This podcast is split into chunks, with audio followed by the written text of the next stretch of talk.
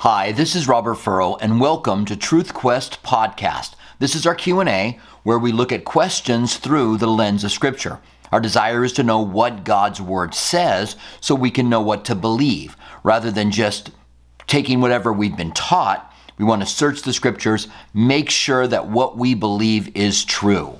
I've been the pastor of Calvary Tucson for the last 36 years. It's really good to be here with you guys. Uh, we take questions from both YouTube and Facebook. All you've got to do is write the word question or put a question mark in front of it and then write out your question and go ahead and submit that.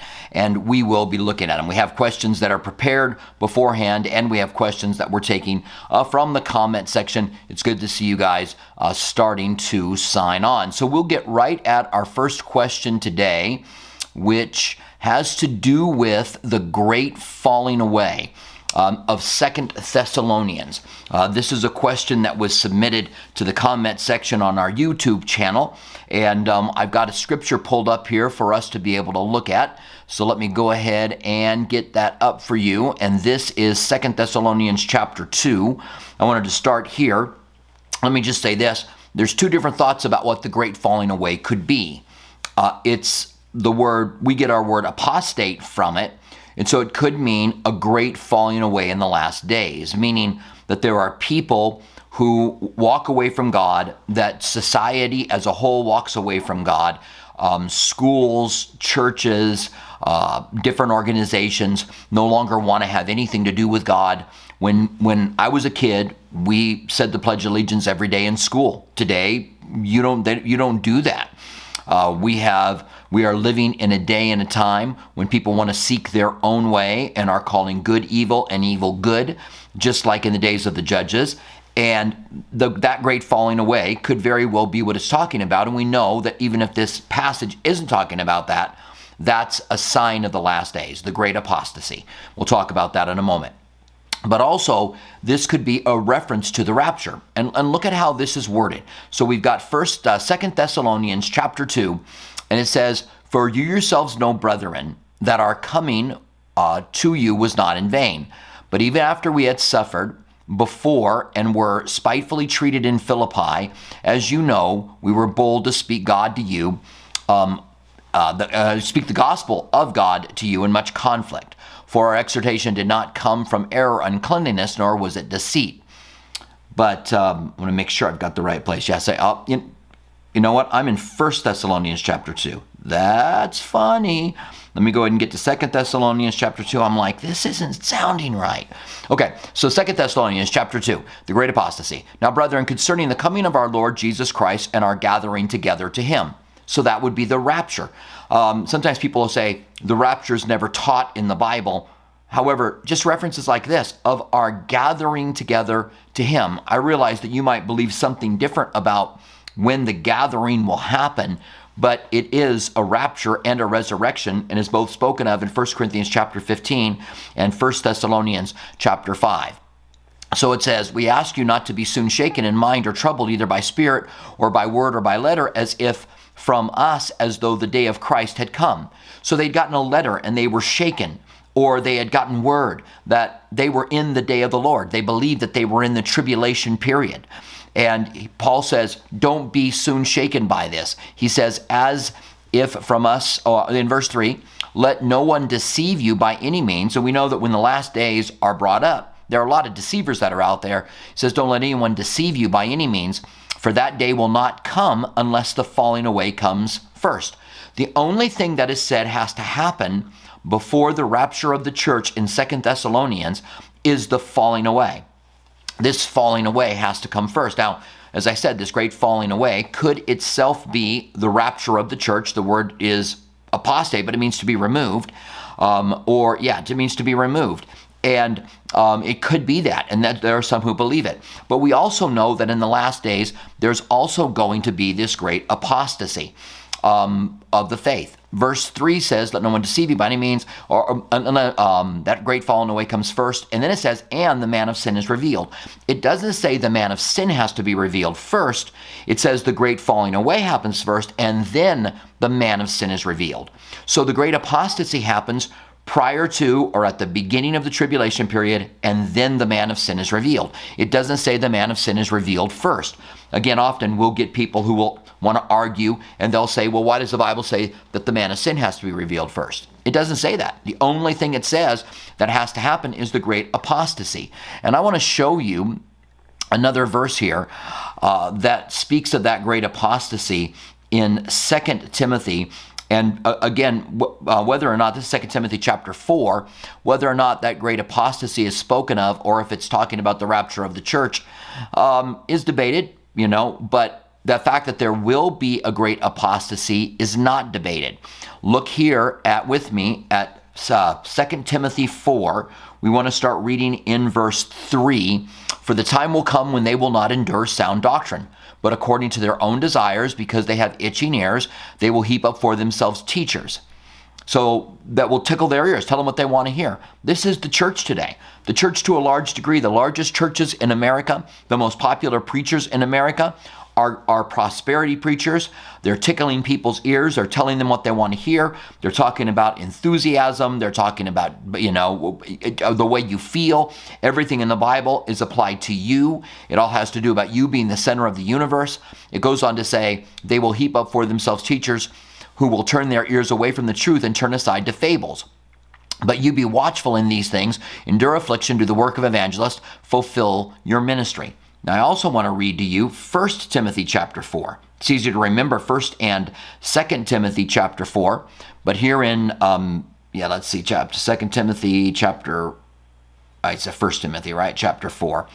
So here it says, now, the Spirit expressly says that in the latter times some will depart from the faith, giving heed to deceiving spirits and the doctrines of demons. These false teachings that these teachers who are tickling people's ears are called deceiving spirits and doctrines of demons, speaking lies and hypocrisy and having their own conscience seared with a hot iron.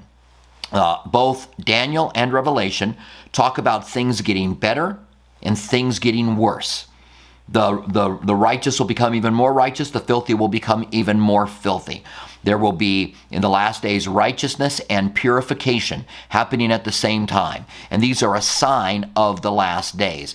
And um, I think we're seeing a lot of people today who are deconstructing their faith. They're believing things, they're, they're rejecting God despite the fact of the evidence that we have within the pages of Scripture. It's not good enough for them. And this is a sign of the last days. By the way, another sign of the last days is that lawlessness is going to abound. And we're living in a day when lawlessness is, is abounding. Israel will be a nation again. 70 AD, it wasn't a nation. We are the first generation to ever have Israel as a nation and Jerusalem back under uh, Israeli control. Jesus said, a prophecy from Jesus, that Jerusalem will be trampled underfoot until the time of the Gentiles is fulfilled. And um, so the great apostasy is the falling away of um, really of the world away from it. The Bible says of these last days saints, they'll be lovers of themselves and lovers of money. They'll have a form of godliness, but they deny the power. They don't have any life changing power in the Word of God. It's just there to make them happy, to make them feel good. It's feel good Christianity and we should beware of it because we are living in the last days and we want to beware of those things. So it's good to see you guys. Good to see that you have logged in here. We have people that are submitting questions both from YouTube and Facebook. Make sure that you write question in front of it because we have a lot of comments. I've got to make my way through here and determine what's a question. Uh, so if you have a question, then write the word question or a Q or a question mark in front of it to help me identify it and um, read it a couple of times, make sure it makes sense. And if you're asking about a passage, what did Jesus mean when he said this? I would like to read it in context. So take some time to look up the passage if you would, and um, go ahead and give it to me, and we'll take a look at what God's word has uh, to say. All right, so it's good to see you guys. We have our first question from Barbara. Barbara brings up our q&a that we had on wednesday night. Barbara says question pastor. On wednesday q&a you answered my question about animal sacrifices and said that sacrifices would start again when the temple was rebuilt. Will this pertain to jewish people? Yes it does pertain to jewish people. So the there will be a, a final temple. There will be a lot, and, and we don't know whether that's going to start being built before the tribulation period or in the tribulation period. The, temple could be built really quickly. There are people making preparations for it today. When the temple is rebuilt, sacrifices will resume in the temple. And this is Jewish. You're not going to have Gentiles who are going to be going to the temple who will be um, who, who will be giving sacrifices. It'll be Jewish.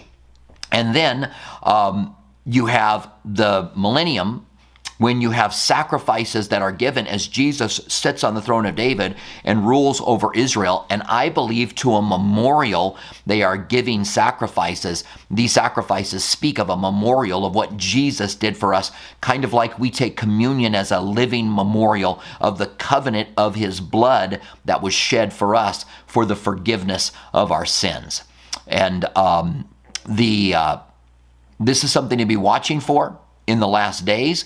The conflict taking place on the Temple Mount is something to be watching for in the last days. But yes, it has to do with um, with being with the Jews, their rejection of God, rebuilding the temple, or rejection of the Messiah. Excuse me, rebuilding the temple. And then sacrifices being restored once again in that temple. Thank you, Barbara, for your question. I really appreciate it. Uh, we have another one here from Sharon. Sharon says, regarding Abraham and Sarah, do you think that they would have uh, potentially waited, um, uh, waited Ishmael patiently, um, waited Ishmael would not have arrived if this man of God working here. Um, thank you, Sharon, for your question. So I think you're asking if Abraham and Sarah had been patient when they were waiting for Isaac, then they wouldn't have had the work of the flesh, which would have been Ishmael. Now, I think that we could say that Ishmael is a work of the flesh. It was not God's plan. God gives us choices, and with choices, there are consequences. The consequence was that he had a son by the name of Ishmael. And that the consequence is, is it created conflicts in the region. But remember that God said that he was going to bless Ishmael and that 12 princes would come from him. Um, but Sarah took her handmaiden Hagar, gave her to Abraham, and said, Have a child through her. This is something that was done in their day through concubines, and Abraham did it and followed Sarah's advice and uh, and did it and had a child that was a child of the flesh rather than of the spirit. When God has us waiting, and God has us waiting for a lot of things, the Bible says that we are to wait on the Lord, and those who wait upon the Lord will renew their strength. They will mount up with wings like eagles. God gives us promises, brings those promises to pass for us but he makes us wait for them. And why we have to patiently endure, why we ask and keep asking. Uh, Jesus taught us to pray and persist in prayer. I'm not quite sure why. I think it has something to do with faith. The interesting thing is, is that Abraham was the father of faith, and yet he goes down to Egypt when there's a when there's a famine in the land. Um, he has another child with another woman when God doesn't do it fast enough. Um, if Abraham, the father of faith, struggles with faith, how much more do we think that we're going to struggle with trusting God and walking in faith? Faith comes by hearing, hearing by the word of God. God had promised that through him, a child who would come uh, who would bless the entire world, one of his seeds, one of his descendants. He wanted to do it through his flesh. Oh Lord, he said to him, let Ishmael live before you. God said, no, but it shall be through Sarah that all of the world shall be blessed. And we know that that was through uh, Isaac that all of the world became blessed. It was a great promise of the fulfillment. Imagine how Genesis would mean very little to us if all of the promises and prophecies in it didn't come to pass. Today we have every nation in the world that has been blessed by Jesus. There's an influence of Christ around the world that is unlike anything else that this world has ever seen. And um, all of these things are foretold in the Old Testament. So thank you, um, Sharon, for that. I do believe there is much for us to learn when it comes to faith and trusting in God, not having works of the flesh. I think that we get impatient, we do things, and we have works of the flesh, and there are consequences, and God works around them, just like He did with Isaac. But I think that there's much to learn for us from studying um, Abraham and Isaac. Uh, so, we have another question about Is- Ishmael. JG says, Are Arabs the descendants of Ishmael? Not all of them, but some of them. Well, yeah, some of them are. So, um, yeah, the Arab peoples, remember, um, the majority of them, I would say, yes, come from Abraham, but there are some descendants um, like the Moabites and the Ammonites, which would have been in the region and maybe even considered to be Arabs uh, that came from Lot, right? And then you have some other people groups that were around that at least interacted with the descendants of um, of Abraham. So yeah, um, Abraham is the father of the Arab, uh, um, the Arab peoples around the world and the father of the Jews around the world. There are some people groups that might be connected to the Arabs that were not descended from Abraham, but the vast majority of them were. All right, hopefully that's helpful, JG. I appreciate your question. We have another question here from Jari. Uh, Jari says, Good to see you, by the way, Jari. And if you're uh, uh, watching this Q&A here for the very first time, really glad you're here. We take questions from YouTube and Facebook. Just to write your question down, submit the word question into the comment section with your question behind it. Reread it a couple of times, add any references that you might want us to look up. and We'll be able to look them up and take a look at the Word of God while we're making our way through. All right, so Jari says, Why did Jesus say to John, Behold your mother, instead of his siblings? If Jesus was the only kid, it would have been a good idea, but since Jesus had other siblings, they would have been. So, yeah, so Jesus has, the Bible tells us that he had sisters and that he had three brothers. There was Joseph, we take it Joseph Jr., right? Got Joseph and then Joseph Jr. You've got Simon and you've got James. James became the pastor of the church in Jerusalem.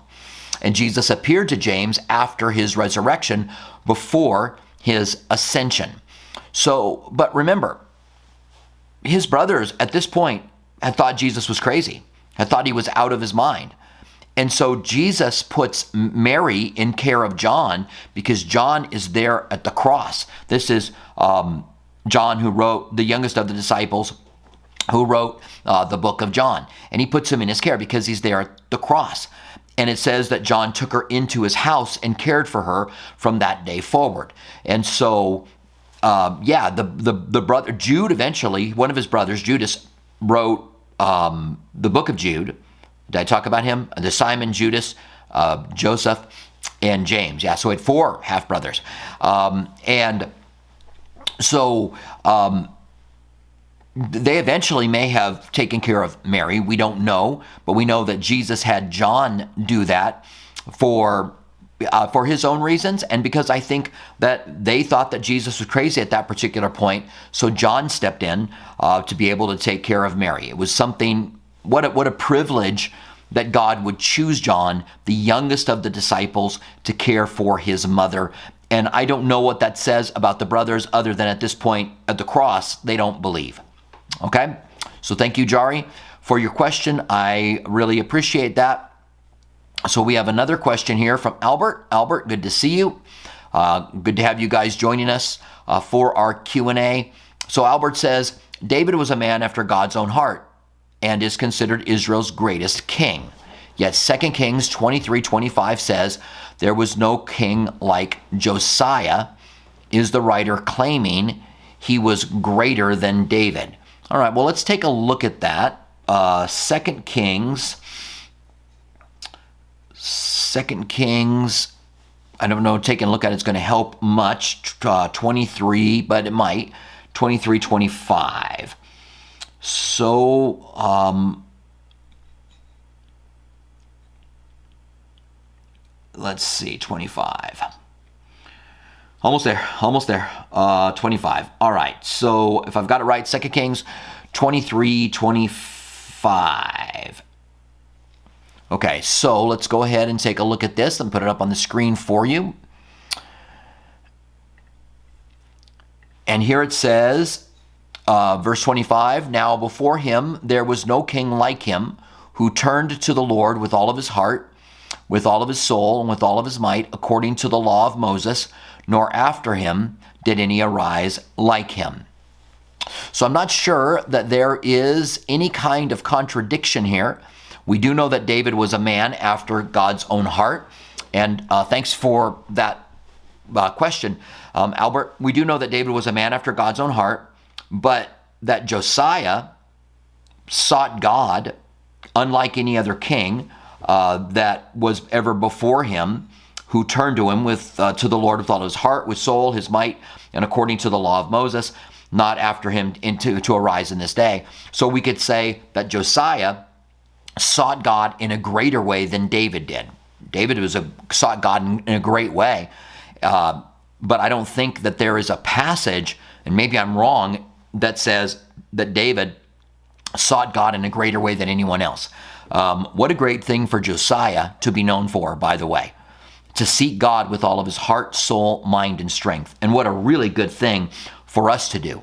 We know that, that we're commanded to, to love God with all our heart, soul, mind, and strength, but to seek Him, to say, Lord, I want to know you. I want to know your word. I want to know about you. What a, what a, what a great application for us. Uh, I don't think there is a um, discrepancy between this and David. I think we can just say that Josiah sought God in a greater way than any other king did, and it gives the list of things that are here. Doesn't mean that David didn't seek God, it just means that Josiah really and truly turned uh, to the Lord and sought after him uh, wholeheartedly. All right, so thank you, Albert, for your question. I really appreciate you. So we have a question here from John, and uh, John comes to us from YouTube, and John says, uh, Hello, Pastor, bless you. Thank you. John, God bless you as well. Is all anger sin? Uh, the answer to that is no. And I can think of several things that you could be angry about that would not be sin. So the Bible says, be angry, but don't sin. Jesus, of course, was angry and tipped over the tables that were in the temple. And so it's possible for us to be angry and not have it be an outburst of wrath, to have it be righteous anger. We ought to be angry at what the devil is doing to people around us. We ought to be angry with Satan and the work that he's doing. Set our hearts and our minds upon God, but be angry towards the life that is taken uh, of an unborn child in a womb. The Bible says in the Old Testament that a life would be required for a life because they were made in the image of God. Last Wednesday, we had a question about animals uh, and uh, mistreating animals. Killing an animal is something different than killing a person because a person is made in the image of God. And we have all of these, these babies that are being killed uh, in the millions around the world. And I think that God is going to judge the world because of that. And I think that we should be angry that those things are happening. Um, when you are angry, you should fast. You seek God. When you grieve, you should fast and you should seek God. Uh, you should um, maybe speak against the wickedness that that you have become angry about, if that's the case. But um, yeah, not all anger is sin. There certainly are outbursts of wrath, and that's all that's that's sinful. Jesus, it says, went and deliberately made a whip and then turned the tables over and drove them out. I don't think that was an outburst of anger. That was something that was calculated, that seed, that was a righteous anger, and that is one of the best pictures that you and I get about what um, righteous anger is all about. Um, I heard someone say recently that to hate is wrong, but you hate Satan and you hate the work of the devil and you hate sin. So there are certain things that we're angry about, and there are certain things that we hate. So thank you very much, John, for your question. I really do appreciate that. Um, we have another question here from Saved by Grace. Good to see you guys all here, by the way. If you're visiting, uh, uh if you're here for the very first time, if you're visiting here, we want to welcome you. If you're visiting with us for the very first time, uh, then we're really glad you're here. We hope that you are blessed by the time that we spend looking at the Word of God. That's our heart, that's our desire. God's Word is alive and active, it works in the hearts of those who believe. We want to make sure that we are answering questions in the lens or the light of God's Word. So, Saved by Grace says, in the book of Job, how long do you think Job was afflicted? Uh, saved by Grace, thank you for your question. Uh, and I have no idea. I don't know. Sorry. Um, I don't know that the book of Job ever talks about it. It was a significant amount of time, as in months, not days, not weeks. Uh, we, ha- we know his friends came to visit him. We know that they thought something had gone wrong in his life, that he was that he had done something wrong to deserve what he was going through, what he was facing. Uh, but we know that God was doing what God does, and he never answers the question. He never answers any of the questions Job's friends ask or that Job asks. Instead, God shows up and basically says to Job, Where were you when I laid the foundations of the world? And he gives him these several questions that Job has to say, I don't know, I don't know, I don't know. I'm glad I'm not the object lesson that Job was. I hope that that's not the case. But I do know that we can, can receive all the things that God has for us and what God has for us. So I don't know. I'm sorry. Uh, the answer might be out there. I just don't know. Remember, I'm answering these things kind of off the top of my head to some degree. So there are going to be questions that I just don't have any idea about. All right, but thank you um, very much uh, for your question. I really do uh, appreciate that. All right. Um, so if you have a question, then you just submit the question in the comment section, put the word question or question mark in front of it, read it a couple of times, and then submit it. Make sure that it makes sense. Uh, so we have another question about Job from Kevin. Kevin says, Question Why do you think the devil lets Job's wife live and not his children and his um, um, material possessions? Is it because you think he knew she'd say, just curse God and die? Again, um, a lot of times, Kevin, hypothetical questions are just really, really difficult. You can take a stab at them, you can take a guess at it, uh, but for whatever reason, his goods were taken away and restored his children died and were replaced. Uh, his wife could have died and been replaced as well. So God could have done it, but God chose not to. God chose to keep her there. I do think that it was a real problem that she said, just curse God and die. Um, you want a little bit more compassion from your spouse, I think, uh, than that. But God's taking him through all of these things that he might do his work in Job's life. And, um, I don't, uh, I don't know this hypothetical question why God did not take Job's wife. I think maybe Job was glad that he didn't. I hope. All right.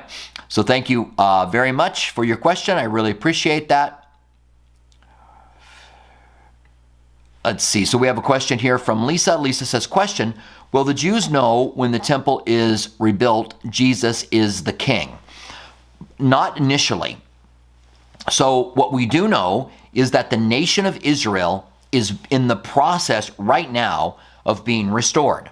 That the land was, they were, they were uh, dispersed from the land, the land was destroyed, uh, it laid barren for all of these years, and yet there were all of these Old Testament promises that said that God was going to bring them back into the land and establish them in the land. They were going to be born again in a day, and that God was going to give it to their descendants forever. Because Israel was not in the land and had been dispersed, there were a lot of theologians that came up with other ideas as to replacement theology. These promises are for the church, they're not for Israel. Nevertheless, God had a plan to restore the nation of Israel. And he started by restoring the land in Ezekiel 36. God said to the land, Get ready. My people are about ready to come. God did this in the late 1800s and early 1900s. Then massive amounts of Jewish people moved to Israel so that there are, are, are five or six million that live in Israel today. Uh, there were only a few thousand that lived there at the end of the 1800s. So that's that's been a fulfillment of Scripture. Uh, and then God restored the people to the land restored the nation of, of, Jerusalem, brought Jerusalem back under Israeli control. All these things are talked about. Then in Ezekiel 38, 36 through 40, you read of the rebuilding of the temple. And then finally, the restoration of the people of Israel to God. In other words, they will receive God as uh, Jesus as their Messiah. They have rejected him now, but as a nation, they will receive him as their Messiah. Romans 11 26 says, and they will all be saved. That God, that God has given them over until the time of the Gentiles is fulfilled, and then all of Israel will be saved. Zechariah 12:10, and God will pour out a spirit of mercy and grace on Jerusalem, and they will mourn for him as one who mourns for an only son. Uh, when they look upon me, God speaking in that uh, in that prophecy, by the way, whom they pierced. And we ask, when did they pierce God in Jerusalem? When Jesus came. It's yet another Old Testament passage that tells us of the complexity of God, that not only would the Messiah come, but the Messiah would be God, and they would pierce God in, in, in uh, Jerusalem. So, no, they don't know it when the temple starts to be built it's when the abomination of desolation happens and the Antichrist sets up a statue to be worshiped, which the false, pe- the false beast gives, excuse me, the false prophet gives the right or the ability for it to be able to speak. And then they will realize we made a mistake. He, he, he shuts off um, sacrifices, he sets up his statue in the temple and demands to be worshiped. And then they know they've made a mistake and that, I believe, is when they turn to Jesus as their Messiah. Watch Israel. He is it, the nation of Israel is the super sign. And take a close look at what's happening today with Russia, with um, with Iran wanting to attack Israel. This is, I think, a fulfillment of Ezekiel uh, 38 and 39 of Zechariah 12, the first part of the chapter there, that talks about all nations coming against Israel and God fighting for Israel. And even during the tribulation period, because they turn to Him in the middle of it, they're in the tribulation period, but God even takes them into the wilderness and protects them supernaturally. So they will receive Jesus as their King and as their Messiah. What a day that will be. I look forward to that day and what God's going to do when He restores uh, the nation of Israel. Keep your eyes on the nation of Israel. Keep your eyes on the skies. Jesus said, when you see all of these things happen, then know that um, the uh, that that your redemption is near. Look up because you know your redemption is near. Uh, we are about to get into on our Sunday studies Luke 17, where Jesus talks about the rapture of the church, and then Luke 21, and we're going to spend a lot of time talking about the last days and what Jesus said about the last days. I really look forward to that. We're almost there. We're in Luke chapter um, uh, chapter 17 today, verses 1 through 10. Uh, but we're going to be soon in Luke 21, and we're going to spend a lot of time talking about what Jesus said about the last days, really having a clear understanding uh, for that. So, thank you, Lisa. I really appreciate your question. Nice to have you here with us, by the way. Uh, we have another question from Brian. Brian, uh, good to see you. Thank you for sharing with us. If you are joining us here for the very first time, really glad you're here. Uh, you can submit any questions about the Bible, about prophecy, about apologetics, whatever it is that you have on your heart. Uh, you can submit that. Uh, we'll take a look at the Word of God uh, with the question that you give. Uh, so, Brian says, Do the seven churches in the beginning of Revelation still exist today? in some form. So here's the idea for the seven churches that are in Israel. First of all, they were literal churches.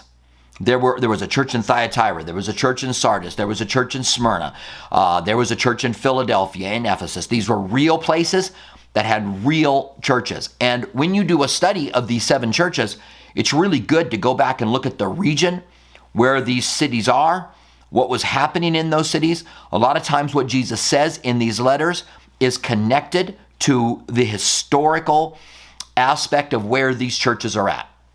Then you can take these seven churches, stretch them out like a stencil, and lay them over the top of church history. And you see that you've got the churches that represent sections of church history. This is really a fascinating study and you come to two last days churches. You come to ones that are becoming more filthy and ones that are becoming more purified. The faithful church of Philadelphia and the lukewarm church of Laodicea. And they are both in existence in the last days when Jesus returns. That's the end of chapter 3. You have a door open in heaven and a voice from heaven say, like a trumpet saying, Come up here. I believe that's the rapture of the church in Revelation chapter 4 as you have the end of the church age, and the church isn't brought up again until the end of the tribulation period, uh, all the way in the book of Revelation. So it really is pretty amazing.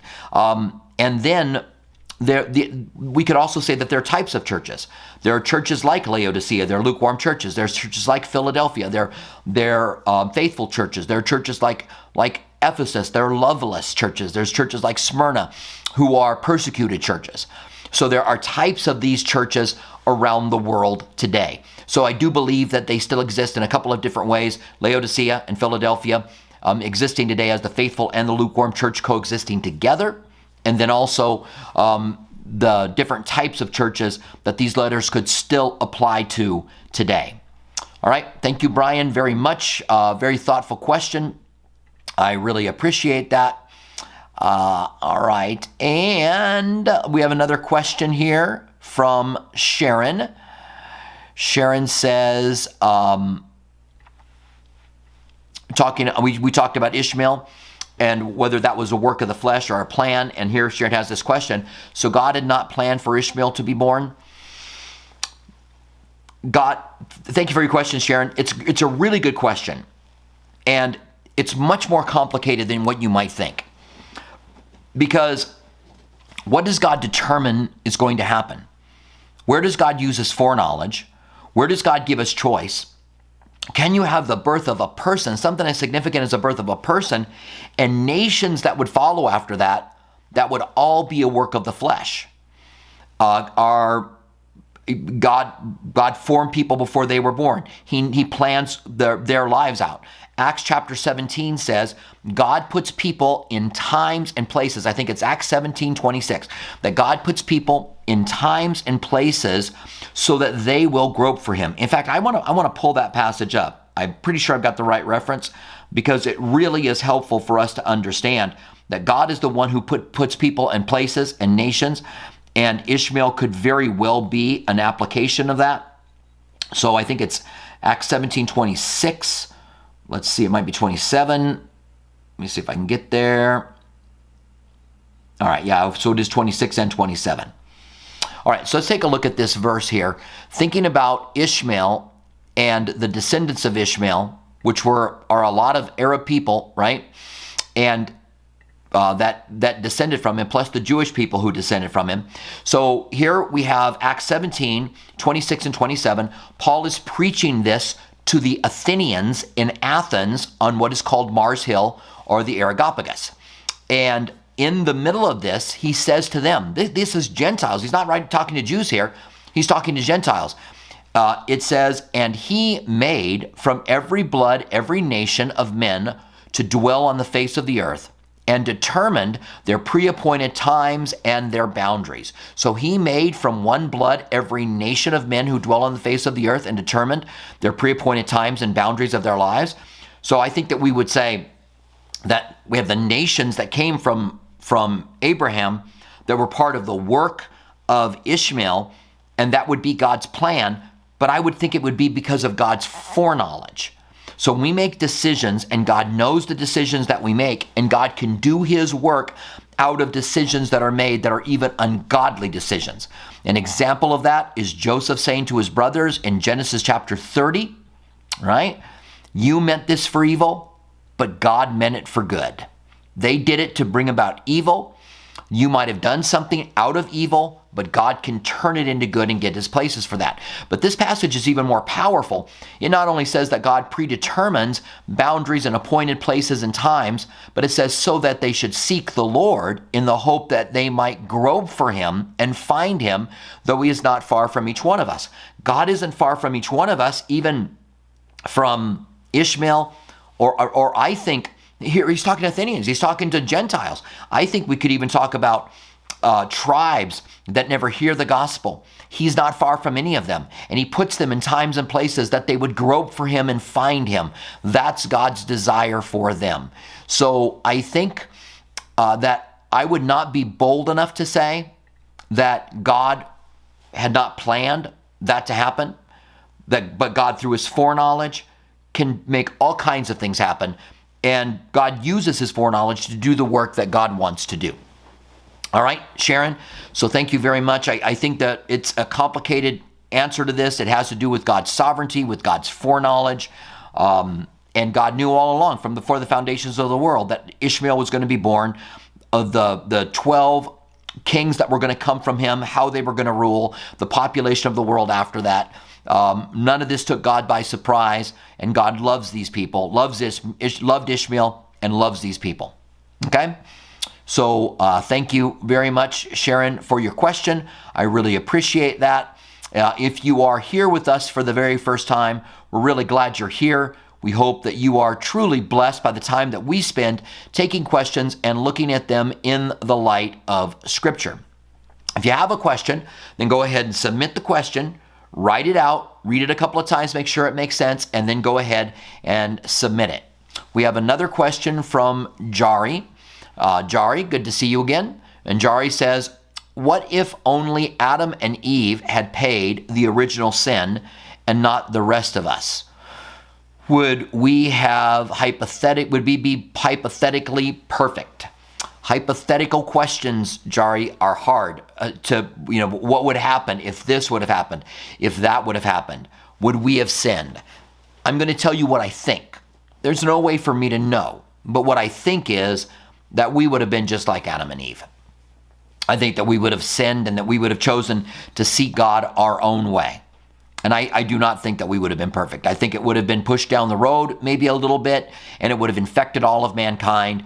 Um, because God gave us a choice. He gave man a choice because He loves man, wanted man to choose to love Him. He gave man a choice.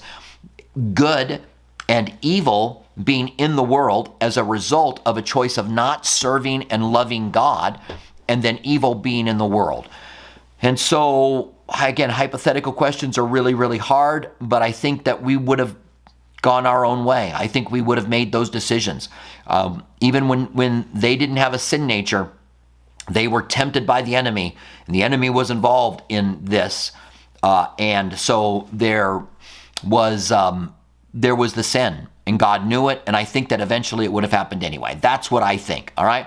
There may be some who would have some passages that they would think that that's not the way it would happen, but I think that that is um, what would have happened, all right? So I'm looking for another question here as I make my way down. It's good to see all you guys, good to see the interaction here. I love it. I love the interaction that we have uh, through the uh, through the comment section uh, that is here. If you have a question, then put a question mark in front of it, write out the word question, or put a question um, or just a Q in front of it so that I can easily identify it as I'm making my way down here. Um, I know sometimes I pass people's questions up. Um, it's a lot easier for me if you have um, a question in front of it. All right? So I really do appreciate that. If you have a question, then go ahead and submit that question now. Uh, we have a question that is prepared uh, for us, and that is uh, Can you prove the. Actually, I'm going to go to another one here um, because I am teaching on that. All right. So, um, doing a little housekeeping here. Um, because I'm teaching on uh, why did God require Old Testament sacrifices? That's not the one that I wanted. Let me see if I can. Um... All right, yes. So here's here's the one I want. So I'm teaching on forgiveness today, and so I wanted to take some time to be able to talk about um, Jesus' statement. This is a question that was submitted a while ago. Um, what did Jesus mean when he said you must forgive 70 times seven? And I realize he's not this. This question doesn't just come in talking about forgiveness um, in general, like, okay, Jesus knows he wants us to forgive, you know, all the time. But forgiveness is hard. And everything that Jesus said about forgiveness uh, is radical. At least a great a number of the things that Jesus said about forgiveness are radical. In other words, um, here he says, Peter says, How many times should I forgive? Seven. Probably thought he was doing pretty good. And Jesus says, I say to you 70 times seven. In other words, forgive as many times as someone offends you. Uh, Jesus also says in John 17, I think it's a verse 2, if someone offends you and you repent and they repent, forgive them. And if they offend you and repent seven times in one day, forgive them. And so you think you keep for repent, you, this person repents, you forgive them, and they keep doing it and they keep repenting, um, that you are to keep forgiving them. That's a shocking thing. Jesus also said, if you don't forgive, then you will not be forgiven. That's another shocking thing. So we have questions like Do you have to repent in order to be forgiven? For what I would call complete forgiveness, that would be a restoration of the relationships, then yes, there has to be repentance that's involved in it. I think it would be very hard. And you might be a person that can forgive someone who wrongs you, who doesn't say they're sorry. And I don't think that we should. There are times that people obviously feel bad about what they've done. Um, they give you some kind of an olive branch to show you that they feel bad for what they've done without asking for forgiveness. And I think that we should forgive them as well. I think that repentance is not only saying, Can you forgive me? but it's also changing the way that you live and the different things that you do. And um, we have to forgive everyone because if we don't, there's a root of bitterness that grows up inside of us. But if someone doesn't repent, then there doesn't need to be a restoration of that relationship. And if somebody does something really horrible, then you are not obligated to restore that relationship. You have to forgive them. You have to let it go. Another shocking thing that Jesus said uh, was the parable about the man who owned owed a great number, a great amount of money, was forgiven, and then a man who owed him a little bit of money asked him to be forgiven, and he would not forgive him. And so then his it was reinstated. The debt was reinstated because of that. And so it's absolutely necessary for us to forgive. If we don't, then bitterness will arise in our hearts and that will taint everything and every relationship that we have that's around us. And we don't want that to happen. We want to uh, be able to have a right relationship with God. And in order to restore relationships, then I think that repentance does come into play. Uh, years ago, I was listening to a talk show that was hosted by a psychologist who was Jewish, and she said she didn't understand forgiveness with Christians because how could you forgive? She used this example a father who molests his daughter, how could she forgive him and invite him over to Thanksgiving? I think there's a misunderstanding there. The father could repent and she could forgive him, but she doesn't have to restore that relationship. And if there's not repentance, she doesn't have to restore it either. If there's something that is so horrible and awful that's been done, forgiving them, not holding bitterness in your heart, letting them go. What would that man have to have done for the man who owed him a little bit of money when he grabbed him by the neck and said, I'm going to throw you in debtor's prison until you pay every last penny back? Just had to let him go. And when you forgive, you just let it go. It's a hard thing to do, but it's a good thing to do. Whenever I teach on forgiveness, I will have people that will interact and say, I just find it so hard. This is such a difficult thing to do. I understand that. People offend us and they hurt us. And um, but we need to forgive them because you're the one who pays the price. And other people around you when you don't forgive because there are tainted there are tainted relationships. It taints relationships if you have bitterness and a bitter heart defiles many. Um, if you have questions about restoring a relationship, it might be good to sit down and talk to a pastor at the church that you attend uh, and find out you know, be able to talk it through with someone. Um, I realize that when you talk about forgiveness, there's a lot of different things that are out there, a lot of different points that people make.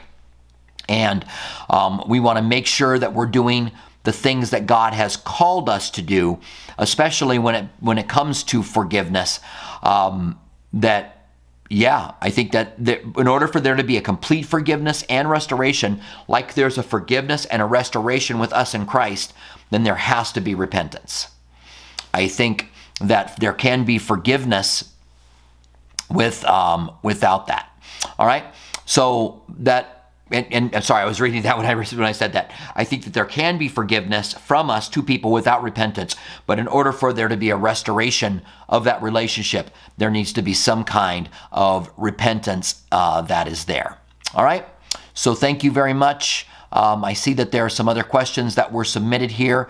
I didn't want to pass over ones that have been um, that have been submitted. All right, so let me just go ahead and go back here and pick up. Um, let's see.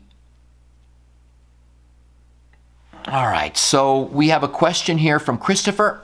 Uh, Christopher, good to see you. Glad to have you join us. And uh, Christopher has a question about uh, the difference between testing and tempting.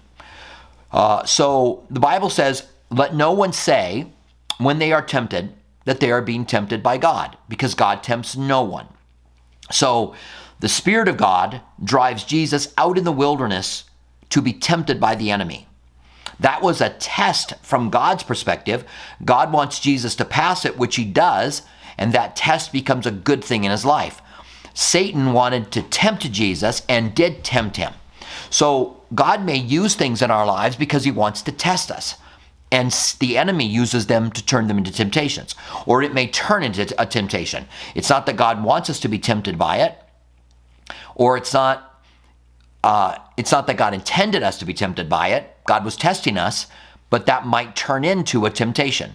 So Satan is the tempter. God is not a tempter, but God does test us, and those things can turn into temptations. We can end up finding ourselves being tempted by them instead of passing the test. May we pass whatever test that God gives us. So hopefully that uh, answers your question, Christopher.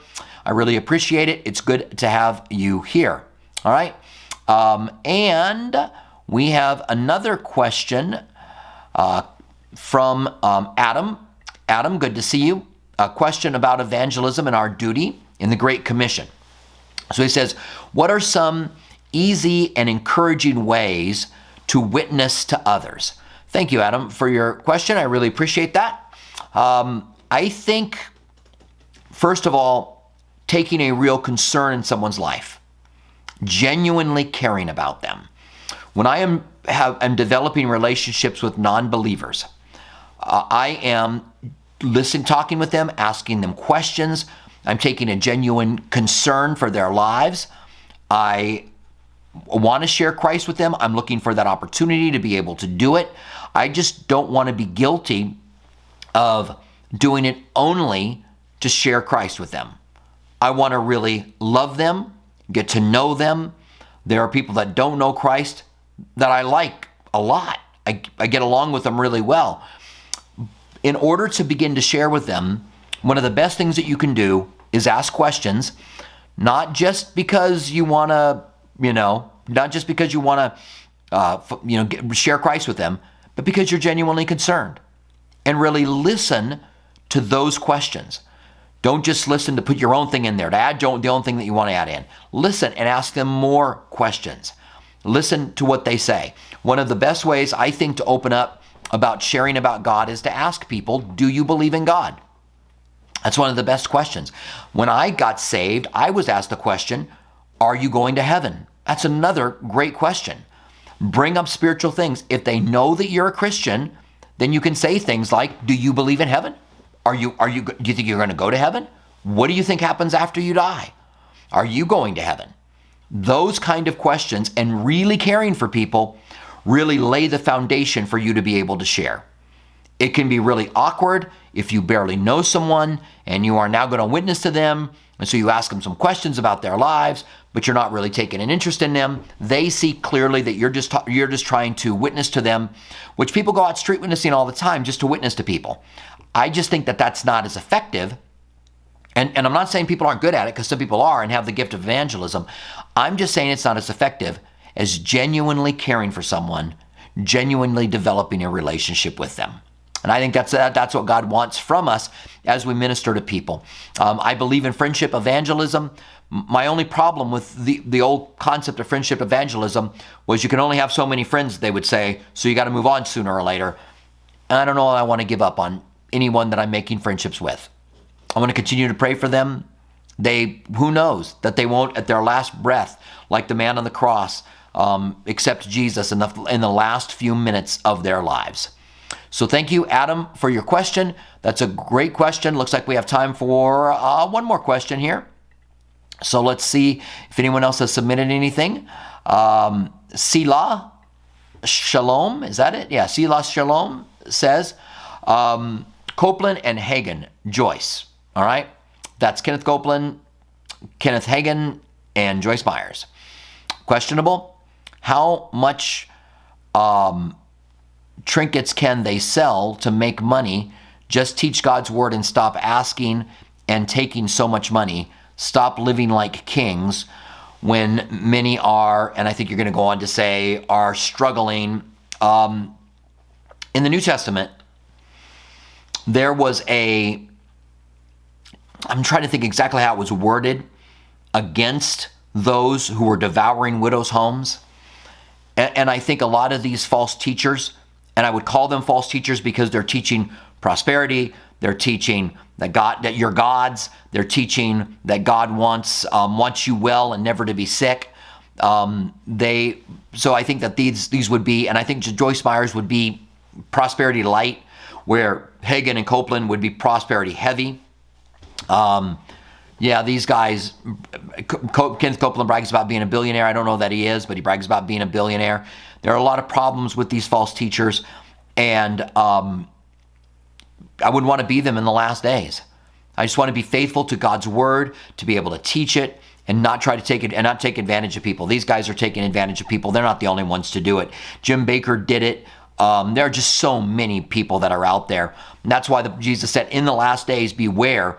There will be doctrines of demons, people that teach things that tickle our ears. All of that is a part of what this is here. So thank you, um, Sila Shalom, for that uh, question. I appreciate that. And I'm just going to give a quick look here. I've got a couple more minutes left if anyone else has submitted a question. If not, um, then I will uh, go ahead and sign out. It's been really good spending time with you guys here today. I hope that you guys have been blessed as we take time uh, to look over His Word. I love the interaction uh, that's taking place uh, in our comment section. May you really and truly stay close to Jesus. Um, go out of your way to forgive people. God has forgiven you. And if He's forgiven you such a great debt, then you want to be like Christ and be one who is full of forgiveness. Now, we're going to be talking about that tonight in our Bible study. It starts at 6 o'clock. It's two hours from now. If you're in Tucson, you can go to 6 o'clock at our East Campus, 7.15 at our West Campus. If you're online, it'll start at 6 o'clock. Uh, we'll have a little bit of worship before we get into the teaching, um, but we are going to be talking about Jesus talking about forgiveness and repenting before we forgive someone. It's that passage, and I really look forward uh, to covering that with you guys. All right, so it's good to see you. It's good to uh, have you join us today. Um, we will not have a Q&A this Wednesday night, but we will have another Q&A next Saturday. All right? Um, however, we will have a church service on Saturday night, and we will be putting out a hot topic um, on Monday at 6 o'clock. All right? So God bless you guys. Have a great day. It's been really good talking with you. I will see you guys later on. Stay close to Jesus. Keep deeply in love with Him, and may God really and truly bless you.